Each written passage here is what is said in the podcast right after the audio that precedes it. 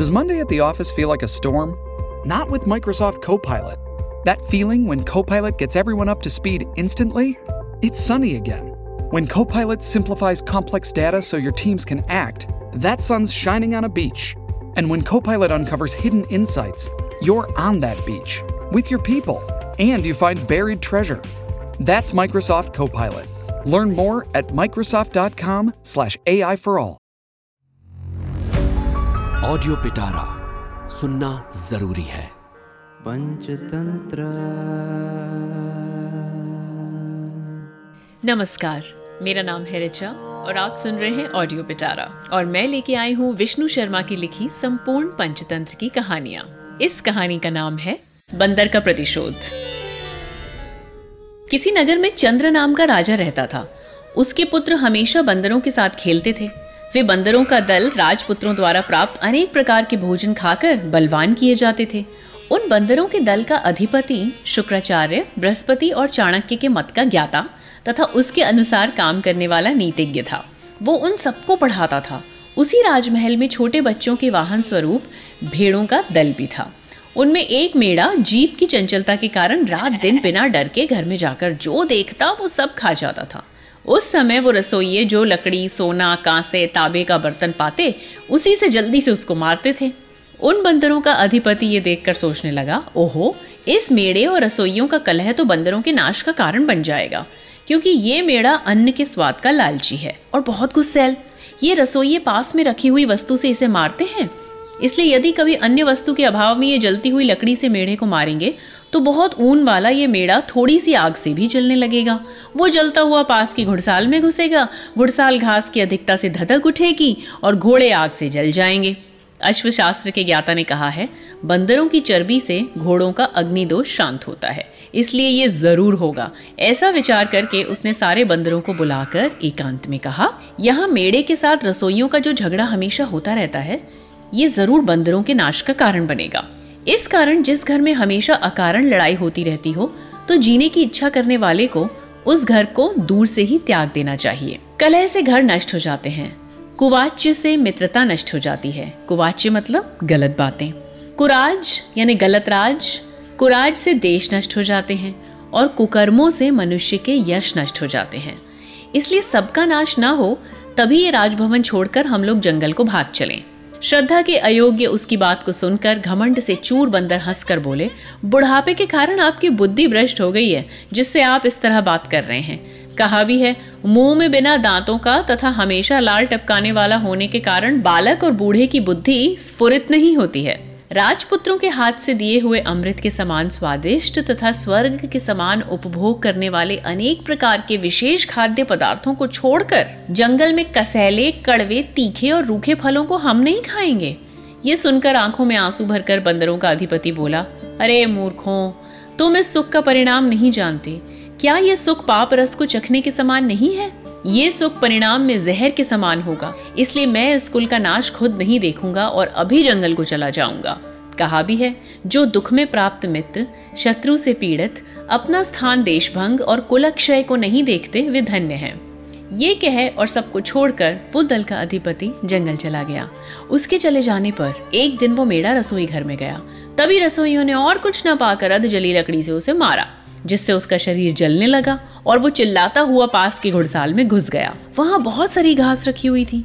ज़मीन में उसके इधर उधर लौटने से आग की ज्वाला ऐसी भभकी कि किसी घोड़े की आँख फूट गई, कोई मर गया, कोई बंधन तोड़कर आधे जले शरीर से इधर उधर चिल्लाता हुआ दौड़ने लगा। इससे सारा जन समूह व्याकुल हो गया। इसी समय दुखी होकर राजा ने शलिहोत्र जानने वाले वैद्यों को बुलाकर कहा, हे वैद्यगण, इन घोड़ों की जलन की शांति का कोई उपाय बताओ। वे भी शास्त्र देखकर बोले देव इस विषय में भगवान शालिहोत्र ने कहा है घोड़ों के जलने से उत्पन्न दोष बंदरों की चर्बी से इस प्रकार नष्ट हो जाता है जैसे सूर्य के उदय से अंधेरा नष्ट हो जाता है। ये घोड़े जलने के दोष से ना मर जाएँ, इसके पहले ही आप शीघ्र इनकी चिकित्सा का प्रबंध करें। राजा ने भी ये सुनकर सब बंदरों को मारने की आज्ञा दे दी। बहुत कहने से क्या वे सभी बंदर अनेक शस्त्रों लाठियों तथा पत्थर आदि से मारे डाले गए। तब बंदरों के अधिपति को अपने पुत्र, पौत्र, भतीजे, भांजे आदि के विनाश का समाचार सुनकर बहुत दुख हुआ और वो भोजन त्याग कर विचार करता हुआ जंगल में इधर उधर घूमने लगा। उसने सोचा, किस प्रकार मैं इस नीच राजा से दुश्मनी का बदला लूँ और इसका अहित करूँ? कहा भी है, इस संसार में जो दूसरों के द्वारा किए कुल के तिरस्कार को डर या काम वश सहन कर लेता है, उसे अधम पुरुष समझना चाहिए। तब उस बूढ़े बंदर ने भूख और प्यास से व्याकुल होकर जंगल में घूमते घूमते कमल के फूलों से भरा एक तालाब देखा। जब उसने ध्यान से उसे देखा तो जंगली मनुष्यों के पैर के निशान अंदर जाते दिखाई दिए, परंतु बाहर निकलते नहीं दिखाई पड़े। तब उसने सोचा, इस पानी के अंदर कोई दुष्ट मगर आदि जीव होगा, इसलिए कमल की डंठल के द्वारा दूर से ही पानी पीऊं। ऐसा करते ही उस तालाब से गले में रत्नों की माला पहने एक राक्षस निकलकर उससे बोला जो इस जल में प्रवेश करता है, वो मेरा भोजन होता है। इसलिए तुमसे अधिक धूर्त दूसरा नहीं होगा जो इस प्रकार पानी पीता हो। मैं तुम पर प्रसन्न हूँ, तुम अपनी इच्छा की कोई भी वस्तु मांग लो। बंदर बोला, तुम में कितनी खाने की शक्ति है? वो बोला, मैं जल में आए हुए सौ हज़ार, दस हज़ार लाख प्राणियों को भी खा सकता हूँ, किंतु बाहर सियार भी मुझे पराजित कर सकता है। बंदर बोला, एक राजा के साथ मेरी बड़ी दुश्मनी है। यदि ये रत्नों की माला तुम तो मुझे दे दो तो मैं अपनी बातों के जाल से लुभा कर उस राजा को इस तालाब में सपरिवार प्रवेश करा दूँगा। वो भी उसकी बात को सुनकर रत्नों की माला देता हुआ बोला, हे मित्र, जो उचित समझो, वही करो। तब बंदर रत्नों की माला गले में पहनकर नगर के पेड़ों और महलों पर घूमने लगा।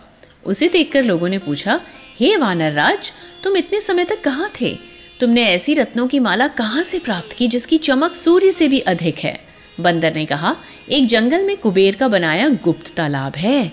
वहाँ रविवार को सूर्य के आधा निकलने पर जो मनुष्य स्नान करता है, वो कुबेर की कृपा से इस प्रकार गले में माला से सजा हुआ बाहर निकलता है। राजा ने भी ये समाचार सुनकर उस बंदर को बुलवा लिया और पूछा, वानर राज, क्या ये सच है?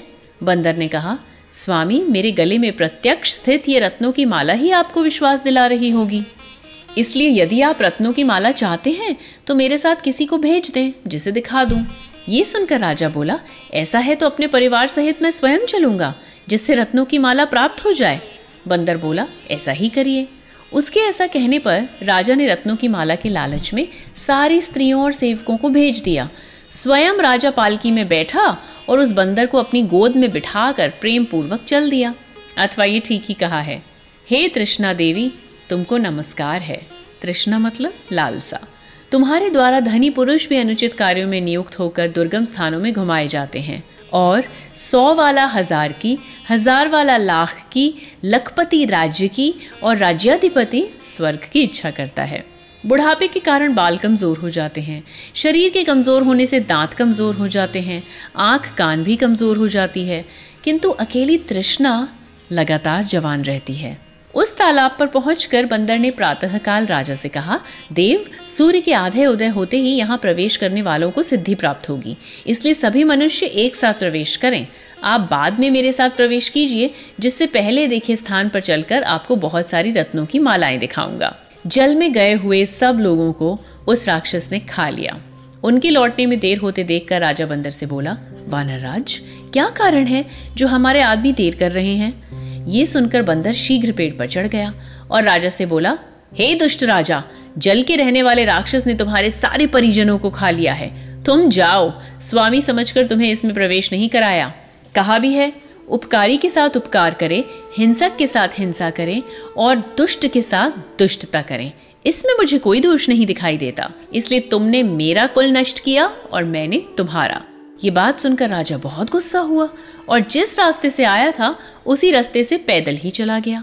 राजा के चले जाने पर तृप्त राक्षस जल से बाहर निकला और आनंद से बोला, हे बंदर आपने कमल के डंठल से जल पीकर शत्रु को मारा। मुझसे मित्रता की और मेरी रत्नों की माला भी नहीं खोई। धन्य है। इसीलिए मैं कहता हूँ, जो जल्दबाजी में कोई काम करके उसका परिणाम नहीं सोचता, वो चंद्र राजा के समान विडंबना को प्राप्त होता है। ऐसा कहकर सुवर्ण सिद्धि चक्रधर से बोला, मुझे जाने दो, अब मैं अपने घर जाऊँगा। चक्रधर बोला, भद्र, परेशानी से बचने के लिए धन और मित्र का संग्रह किया जाता है। इसलिए इस प्रकार मुझे विपत्ति में छोड़कर तुम कहाँ जा रहे हो? कहा भी है, जो मित्र मित्र को परेशानी में छोड़कर निर्दयी हो जाता है, वो कृतज्ञ उस पाप से ज़रूर नरक में जाता है। सुवर्ण सिद्धि बोला, ये सच है। यदि शक्ति हो तो सुगम स्थान में वैसा करना चाहिए। सुगम मतलब आसानी से पहुँचने योग्य। किंतु ये तो मनुष्यों के लिए अगम्य स्थान है। अगम्य जहाँ पहुँचा न जा सके। किसी में भी तुम्हें छुड़ाने की शक्ति नहीं है। और फिर मैं जैसे जैसे चक्र के घूमने की वेदना से तुम्हारे चेहरे का विकार देखता हूँ वैसे वैसे सोचता हूँ कि शीघ्र जाऊँ, जिससे मेरे ऊपर कोई संकट ना आ जाए। बंदर जैसी तुम्हारे चेहरे की छाया दिखाई देती है। इससे पता चलता है कि तुम्हें भी विकाल ने धर दबोचा हो। ऐसे समय जो संकट से निकल भागता है, वही जीवित रहता है। चक्रधर बोला, ये कैसे? सुवर्ण सिद्धि बताने लगा। पंचतंत्र।